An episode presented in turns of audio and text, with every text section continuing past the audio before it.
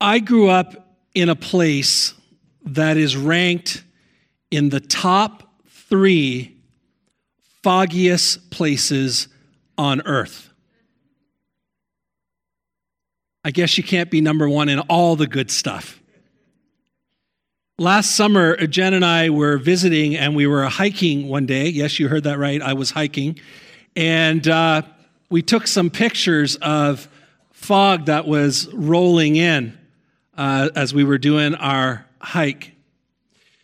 When you're in the fog, vision, you lose vision, you lose perspective, you lose your sense of direction. You're engulfed. You may even hit a moose with your car. telling you that from experience. That's another story for another time. An expression that we sometimes hear, maybe we've even used, is this expression of being in a fog. In a fog. And, and uh, in a fog means to be in a state of perplexity, to be unable to understand, to bewildered in a fog. Today, we're going to be continuing our series, which is entitled Critical Questions we're considering some of the questions that Jesus asked in John's gospel and specifically how these questions relate to us. And so far, we've focused on what do you want? Where are they? Do you want to get well? Where should we buy bread? Today's question is Do you have any fish? Now, if biblical times took place where I'm from, rather than being 14 verses, this would basically be two words. This is a, a, whole, we can have this whole conversation where I come from in two words. The first word is earn, and the answer is narn. Do you have any fish? Earn. One word. You only need one word. My family makes fun of me that when I answer a text, I just say K. You don't need a lot of words where I come from to communicate what you want to say. Jesus asked this question to his disciples as a reminder to them that the promise, the purpose, the plan for their lives had not changed, even though the circumstances suggested otherwise. And so I want us to see today that unexpected circumstances do not diminish God's promise, God's purpose, God's plan for our lives. Thank you, Karen, for reading John 21, verses 1 to 4, 14 earlier.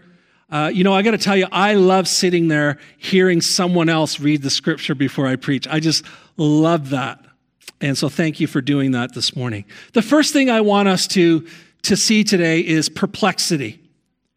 John 21, verses 1 to 14, is the precursor to the reinstatement of Peter by Jesus after Peter denied Jesus three times prior to the crucifixion. Now, Pastor Mark talked about that part last week, and so my intention today is to focus on what leads up to that event, which is the first 14 verses in the first part of the chapter. Verse 15 begins to focus on Peter specifically, but the previous 14 verses focus on these seven disciples, this group of disciples that encounter Jesus on this morning on the shores of Galilee. These 14 verses, and I encourage you to keep your Bible app or uh, your Bibles open and follow along, but you'll notice that these 14 verses begin and also end with a reference to Jesus revealing himself, appearing, showing himself to his disciples. And this is actually critically important because the circumstances that are about to take place require that the disciples encounter Jesus personally if they're going to be reestablished in their promise, in their purpose, in their plan that Jesus has for them. The timing of this encounter is likely somewhere between the second week after Jesus' resurrection and before Jesus ascends into heaven. The setting is the Sea of Galilee. It's the place where most of them are from. It's home. And we're told that there are seven of the 11 disciples together. Why are they there? Well, number one, it's home. And if Kawhi Leonard can go home, they can go home too. Just throwing that out there. But there's nowhere like home. So they're home. In Mark 14, uh, see what I did there? I actually got some people's attention who were napping. Right there, I got them. Right there. In verse 14 of Mark, in chapter 14 of Mark, Jesus predicted that his arrest would result in the scattering of the disciples and Peter's uh, denial of him. And he said, After all of that happens, I want to meet you after in Galilee. In Mark chapter 16, when Jesus encountered the women at the tomb after the resurrection, he told them to go and tell the disciples that he was going to go ahead and for them to meet him in Galilee. And so they are in Galilee for one reason. They are there, yes, because it's home, but really they're there out of obedience to Jesus. He asked them to meet him in Galilee, and they're there. And while they're acting in obedience, they're certainly perplexed about exactly what's happening. It wasn't long ago that they were in the same area and Jesus walked up to them and gave them that, after many encounters over a period of time, said, Listen, today is the day I want you to leave this behind and follow me to become fishers of men. And so they committed to following him on that, that day, and they spent the past few years learning and listening to his teaching and believing that he's the Messiah, that the kingdom had come. And so they believed him. Now, I want us to notice that even though Jesus is clear on who he is, and he's clear on what his plan was. I mean, Jesus didn't hide the truth. He told them what was going to happen. They could hear it, they heard it. He, he talked to them about it. But in their own minds, as they're hearing apples, they're saying, yes, yes, oranges and they're formulating in their minds their own ideas of how what Jesus is saying is going to play out. But what they are thinking and what Jesus is saying is not consistent. And so things have now happened that they didn't expect because in their minds it wasn't supposed to go like this, and it's impacted them. Peter fell into denial. The others ran away and hid in fear. Everything that is happening to them is different than they expected. It's different than they anticipated. And the truth is, at this point, it seems like nothing is happening at all. They're just in a vacuum, they're in a fog. The purpose, the promise, the plan that Jesus had for them seems lost. They're not sure what's happening now or what's going to happen next, if anything at all. They're living in the tension between obedience and perplexity. They're walking by faith, not by sight, but without question, they're in a fog. Secondly, we see confirmation. Peter decided that he was going to go fishing, and the others said, We're going fishing with you. Now, some people see this as a decision to abandon the call of Jesus and go back to what they were doing before Jesus' call. I think that makes for some exciting preaching, but I don't think that's what's happening here. And because, you know, I'm an expert, they must be wrong. But I don't agree with that. They're fishermen. They're back in their home area where all of their stuff is and their families are and, and, and their familiarities are. What are the chances that maybe their family needs some fish? What are the chances that they themselves are hungry? Maybe, just maybe, they actually had a career that they enjoyed. Just imagine that for a minute. Maybe they actually liked fishing, they enjoyed it. And so doing something familiar that comforts you is normal. It's a normal thing to do when the circumstances of life are causing you to be confused and perplexed. We tend to gravitate to the things that bring us comfort and joy. And so they pushed off the boat from shore. John specifically tells us about 100 meters, and they fished all night without success. In the early morning, Jesus stood on the shore, but, but they didn't recognize him. Maybe it was foggy. He called out, Friends, Arn, Narn. And he said, Why don't you cast the net to the other side? You know, guys, have you ever been working on something and it's not working right and your wife comes in the room and she says, Why don't you do this? And you don't say anything but you just kind of look. Like, that's the dumbest thing I've ever heard in my whole life, right? Like, what difference would that possibly make? I'm sure, ladies, you've had the same experience. We actually just come in and take it over and do it. That's our problem. Why don't you throw the net on the other side? They don't know it's Jesus. They didn't go, well, you know, it's a dumb idea, but it's Jesus, so let's do it. They don't know it's Jesus. They have no idea. They have no reason to believe there's fish on the other side. Maybe they think that he can see something from there that they're not seeing. I don't know. But without knowing it's Jesus, without knowing any reason for fish to be on the other side, they just do it. They put the net out on the other side. And when they did, the net was so filled with fish that it says they couldn't haul it in. It was too heavy to pull it in. And in that moment of, of having so many fish so quickly after a night of fishing with nothing happening and the, the, the catch being so, like, let's be serious, it's miraculous. One of the disciples says, Hey, I know who that is. I know him. That's Jesus. It's Jesus. Miracles have a way of opening our eyes to the presence of Jesus. Well, when Peter heard this,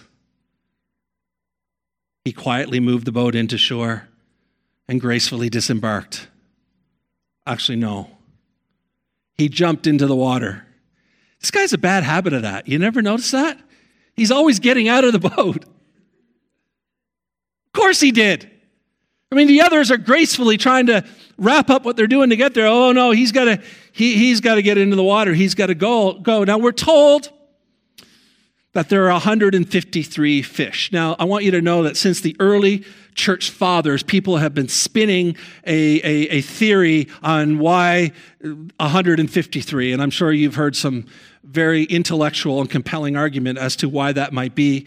Being a simple man, I, I, don't really think there's any significance to the number other than to show that whoever is recording is as, shows great detail. They're 100 me, uh, meters off and there's 153 fish. I think they're just trying to show us that, wow, there was a lot of fish in that little net, like 153 large fish. We counted them and there was a lot of them. I don't think there's any significance to the number other than to show that this was a miracle. The impossible was made possible. That's the point.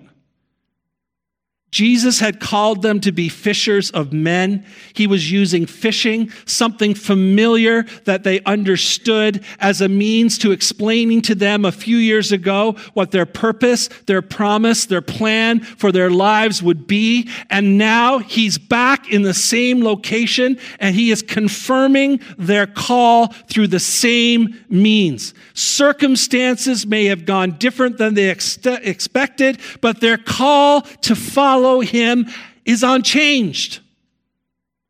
Now, what I find interesting in John chapter 12, verse 32, Jesus said to them, Guys, you know, I'm, I'm going to die, and, but I want you to know that when I'm lifted up from the earth, I will draw all people to myself. He told them that in John 12. That Jesus' death on the cross would elevate him, would lift him up, but not just the cross. The cross wasn't just the elevating point. That's, as we look in Scripture, we see that he is elevated beyond the height of the cross. He's elevated to the right hand of the Father, to the very throne of God, where salvation is possible by all who come and are drawn t- to him. What I find interesting is the word that Jesus uses here, I will draw people, is the exact same word as is used for the nets in this scripture when it says they hauled the fish into shore. As fishermen, they would draw, they would haul their nets full of fish to themselves. And as fishers of men, they would be a part of the drawing, of the hauling people to Jesus. Now, I know that doesn't create a nice little image, but that's what they're doing. They're, they're putting their energy and their efforts to bringing people to Jesus. And they're going to have success and they're going to have success because of the miraculous authority of Jesus. This miracle on the beach is the ultimate object lesson and a confirmation that their original call still stood despite the perplexity of their circumstances. And the miraculous authority of Jesus demonstrated to these actual fish would make the drawing of men and women coming to him equally as miraculous and possible. The third and final thing I want us to see is hospitality. In the last sermon in the series, we looked at the feeding of the 5,000 plus women and children, and we said that Jesus is the ultimate host who extends grace and generosity by welcoming everyone who seeks after him, regardless of their status or perceived value. Well, we see this same theme here as well. Jesus has a charcoal fire burning on the beach, and there's fish and there's bread on it. If you've never eaten on a beach, it is the best food in the world is cooked on a beach. If you ever, this is just for free, okay? We're, we're taking a time out. If you're ever going to eat lobster, you have to eat it on the beach cooked in seawater. If you're ever going to eat mussels, you eat it on a beach. Nothing tastes like it does on a beach. And here he's got fish and bread on the beach. And he says, Why don't you guys join me for breakfast? And why don't you bring a few of the other fish that you caught as well? I love how he says that. Why don't you bring some of the fish that you caught? So they dragged the net ashore and brought some of the fish to Jesus. And then Jesus, it says, I mean, can you see the imagery here of the feeding of the 5,000? He distributed it to them. I want us to note more importantly that Jesus' hospitality here included inviting the one who had denied him not once, not twice, but three times to join him. I want you to notice that Peter's denial took place where? Around a charcoal fire in the courtyard. And his denial included three specific encounters that took him on a, a path that led into a fog and perplexity. And in this moment, Jesus has invited him back around a charcoal fire and as we heard last week, three times asked him, Peter, do you love me? Jesus' hospitality, though, is also extended to those who abandoned him, who ran away from him, who've been hiding in fear through this, who now were in Galilee out of obedience, but are confused and perplexed by their circumstances that seemed to suggest to them that their purpose and their promise and their plan was stolen from them through this whole series of circumstances. Jesus' hospitality on the beach that morning was a reminder that his original plan was still unfolding, that their part in it was as important on this morning as it ever has been. Despite their misunderstanding, despite their incorrect assumptions, despite their perceived failures and shortcomings through all of this. They are still welcome to be a part of Jesus and the work of the kingdom. And he says, Friends, come back in. Two things to consider today. One, in a fog.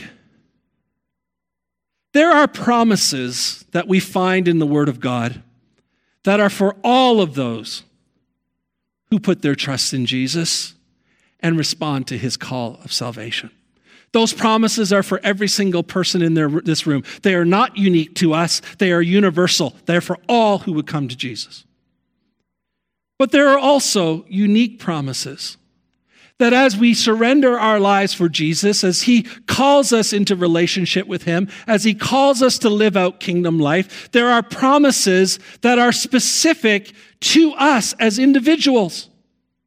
That all of us have different giftings and life experiences and training and opportunities, and God brings all of that together and makes a specific promise to us of how He's going to use us individually and specifically to accomplish His work as we are a part of the bigger part, of the bigger picture.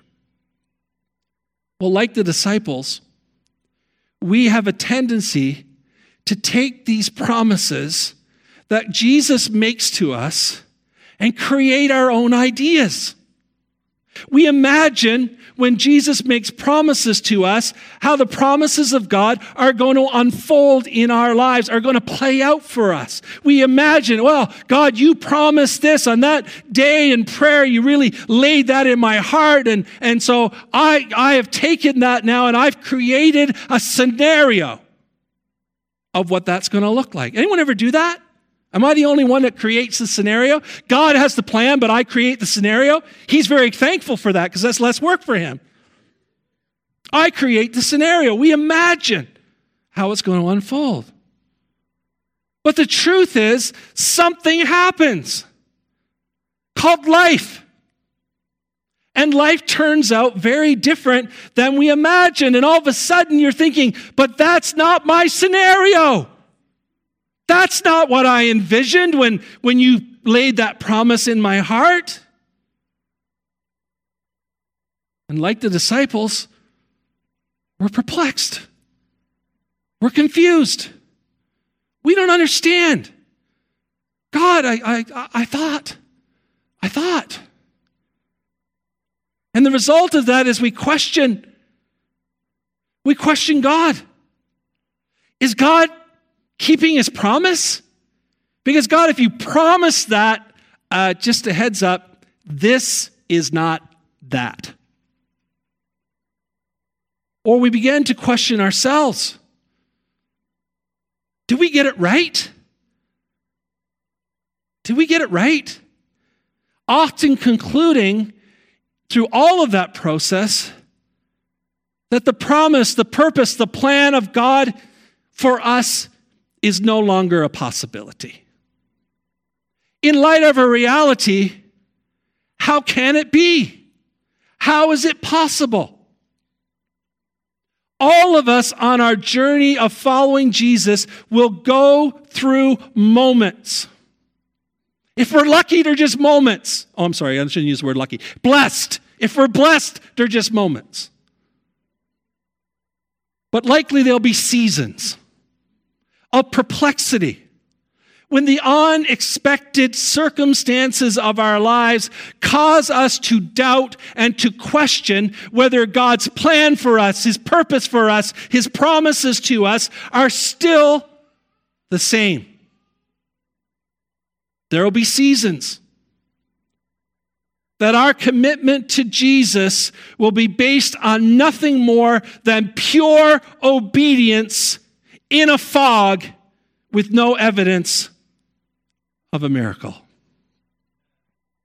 Now, while we never seek these seasons, and if you do, I don't know how to say this other than say there's something terribly wrong with you. We don't desire these seasons. We don't relish these seasons. Oh, good, my life gets to go to crap. Lucky me. Oh, sorry, bless me.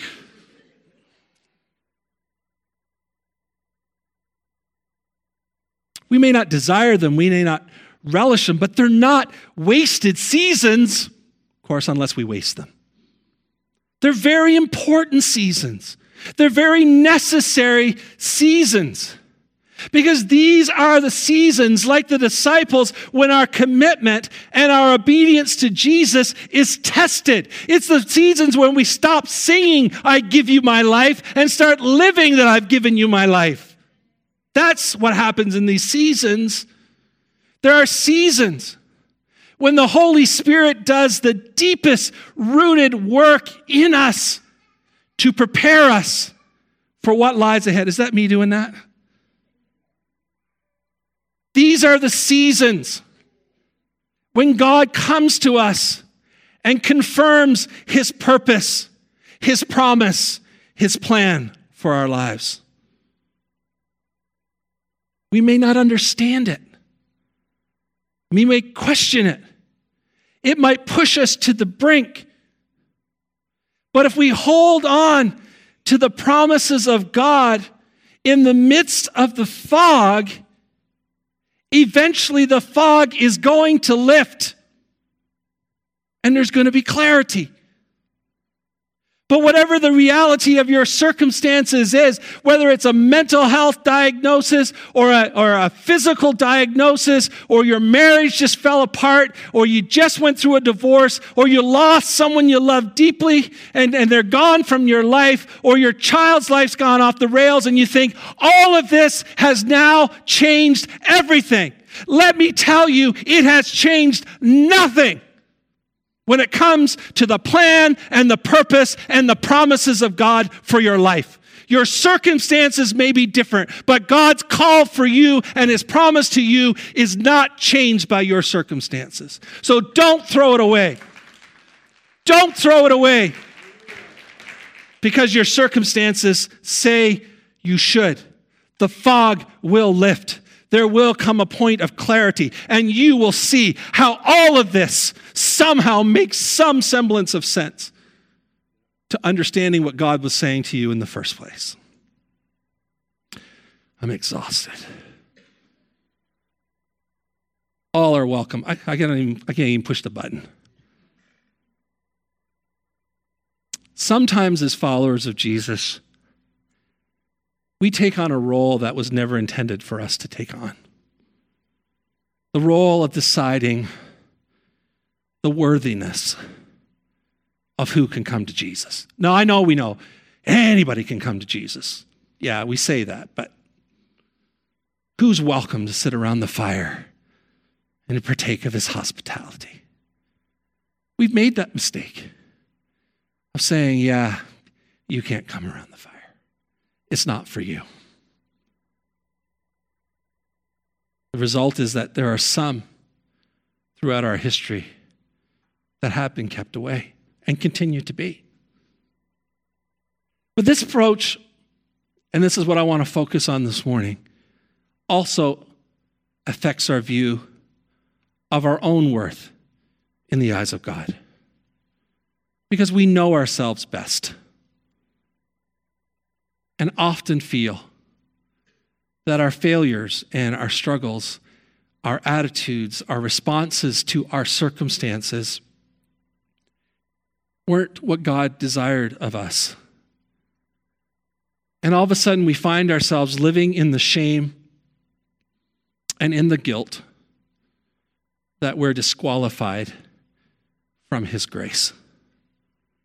I don't see one example in Scripture where Jesus ever shamed anyone. If you want to point that out, and some of you will, I know one of you will find it, even though it's not there, where Jesus shamed anyone. and we allow the shame and the guilt and the disappointment in ourselves to somehow disqualify us from His grace. And I want us to know this morning that nothing could be further from the truth. That all of us, and I don't use the word all without regard, all of us are welcome around the fire. All of us. All of us are, are extended the gracious hospitality of Jesus. Now, perhaps you haven't handled your season of perplexity like you should have. Perhaps you're disappointed with yourself. Perhaps you're confused and you're questioning God. Perhaps you've given up on God's purpose, plan, promise for your life. These things in no way disqualify us from sharing the hospitality of Jesus. They're not the goal, but they're the reality for most of us.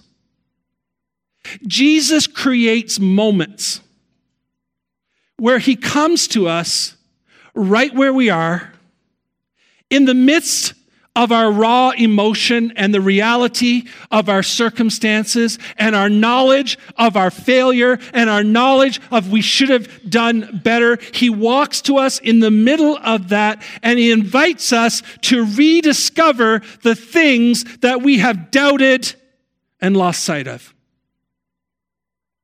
His promises are still his promises. His purposes are still his purposes. His plans are still his plans, regardless of what your circumstances say and how poorly you may have managed them. And this breakfast around the fire serves as an important reminder to all of us of the grace of Jesus in not disqualifying us for getting it wrong and messing it up and giving another opportunity. I'm going to invite the worship team to come back.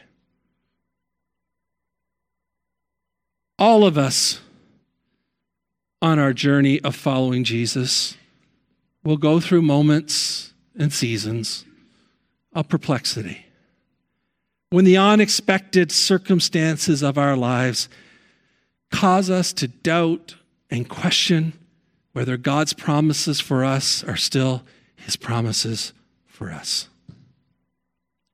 Unexpected circumstances do not diminish God's promise, God's purpose, and God's plan for our lives.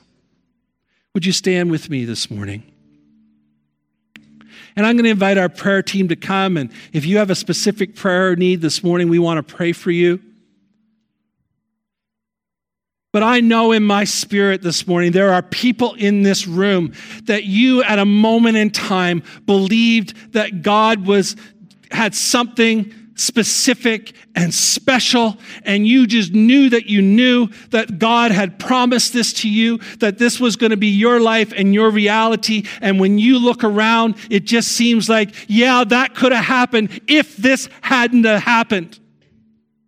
If this person hadn't died, if my spouse hadn't left me, if my children hadn't made poor decisions, if I hadn't gotten cancer, if I wasn't diagnosed with depression, if these things hadn't have happened, it could have been good, but now it's gone. And I want you to know, no, it isn't. God doesn't need a perfect you. Because if he did, he would never have made the promise to you in the first place. Because wake up call, you're not perfect. You're a mess. They teach you this in Preaching 101. You're a mess. And I just encourage you this morning. God in His Word is telling you, and He's telling me, it's not over. In fact, in some ways, it's just getting started. It's not over. You close the book. You've settled back. You've given up. It's not over. It's not over unless you decide it's over. Then it's over. But you have to decide that trusting the promise and the purpose and the plan of God for your life is not going to be taken because you gave up when the circumstances changed and you found yourself in a fog. But that's your decision. Carlene, would you lead us? Prayer team, would you come? I just encourage you to let God speak whatever truth He wants to speak into your individual life today in these next few moments. Because some of you, some of you gave up just a little bit too soon. Thank you that you are good. Lord, when we read your word, we're reminded that one of the great acts that you do is restoring what the locusts have eaten. That when the enemy comes in and destroys and consumes the very life source, the things that matter,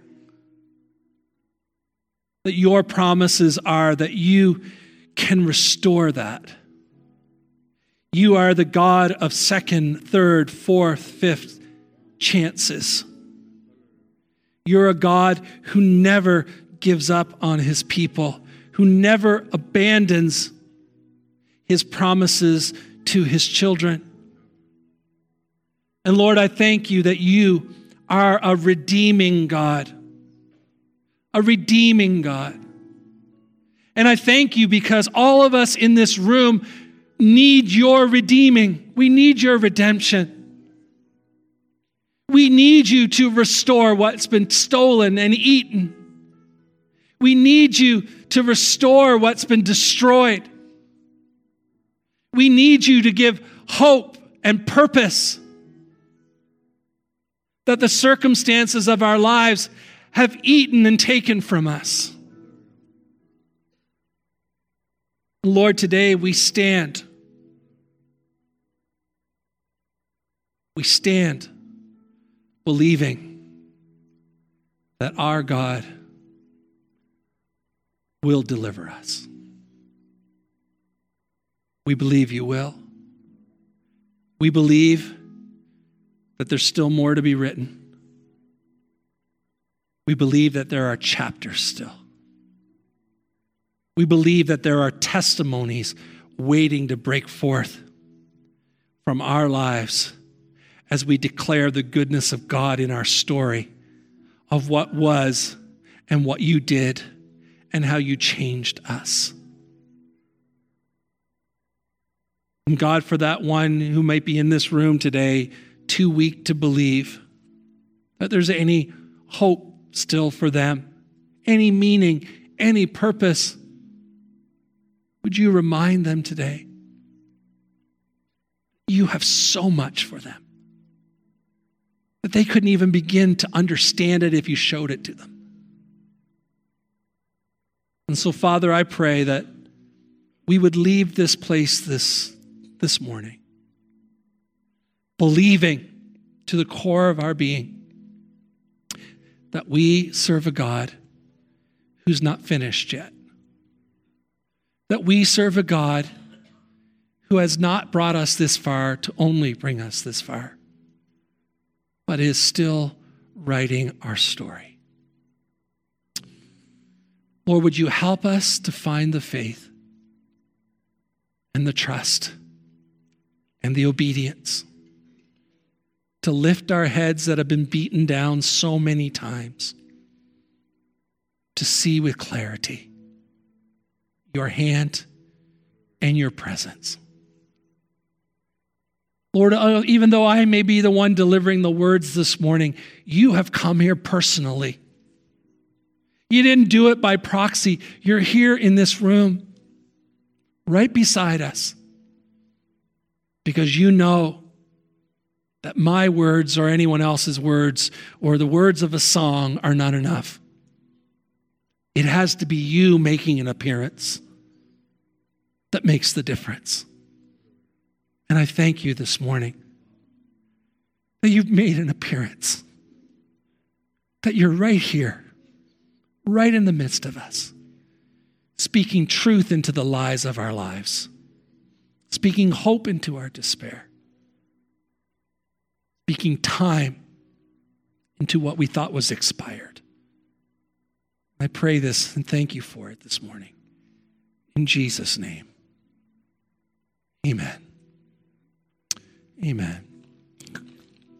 God bless you. Thank you for being here this morning.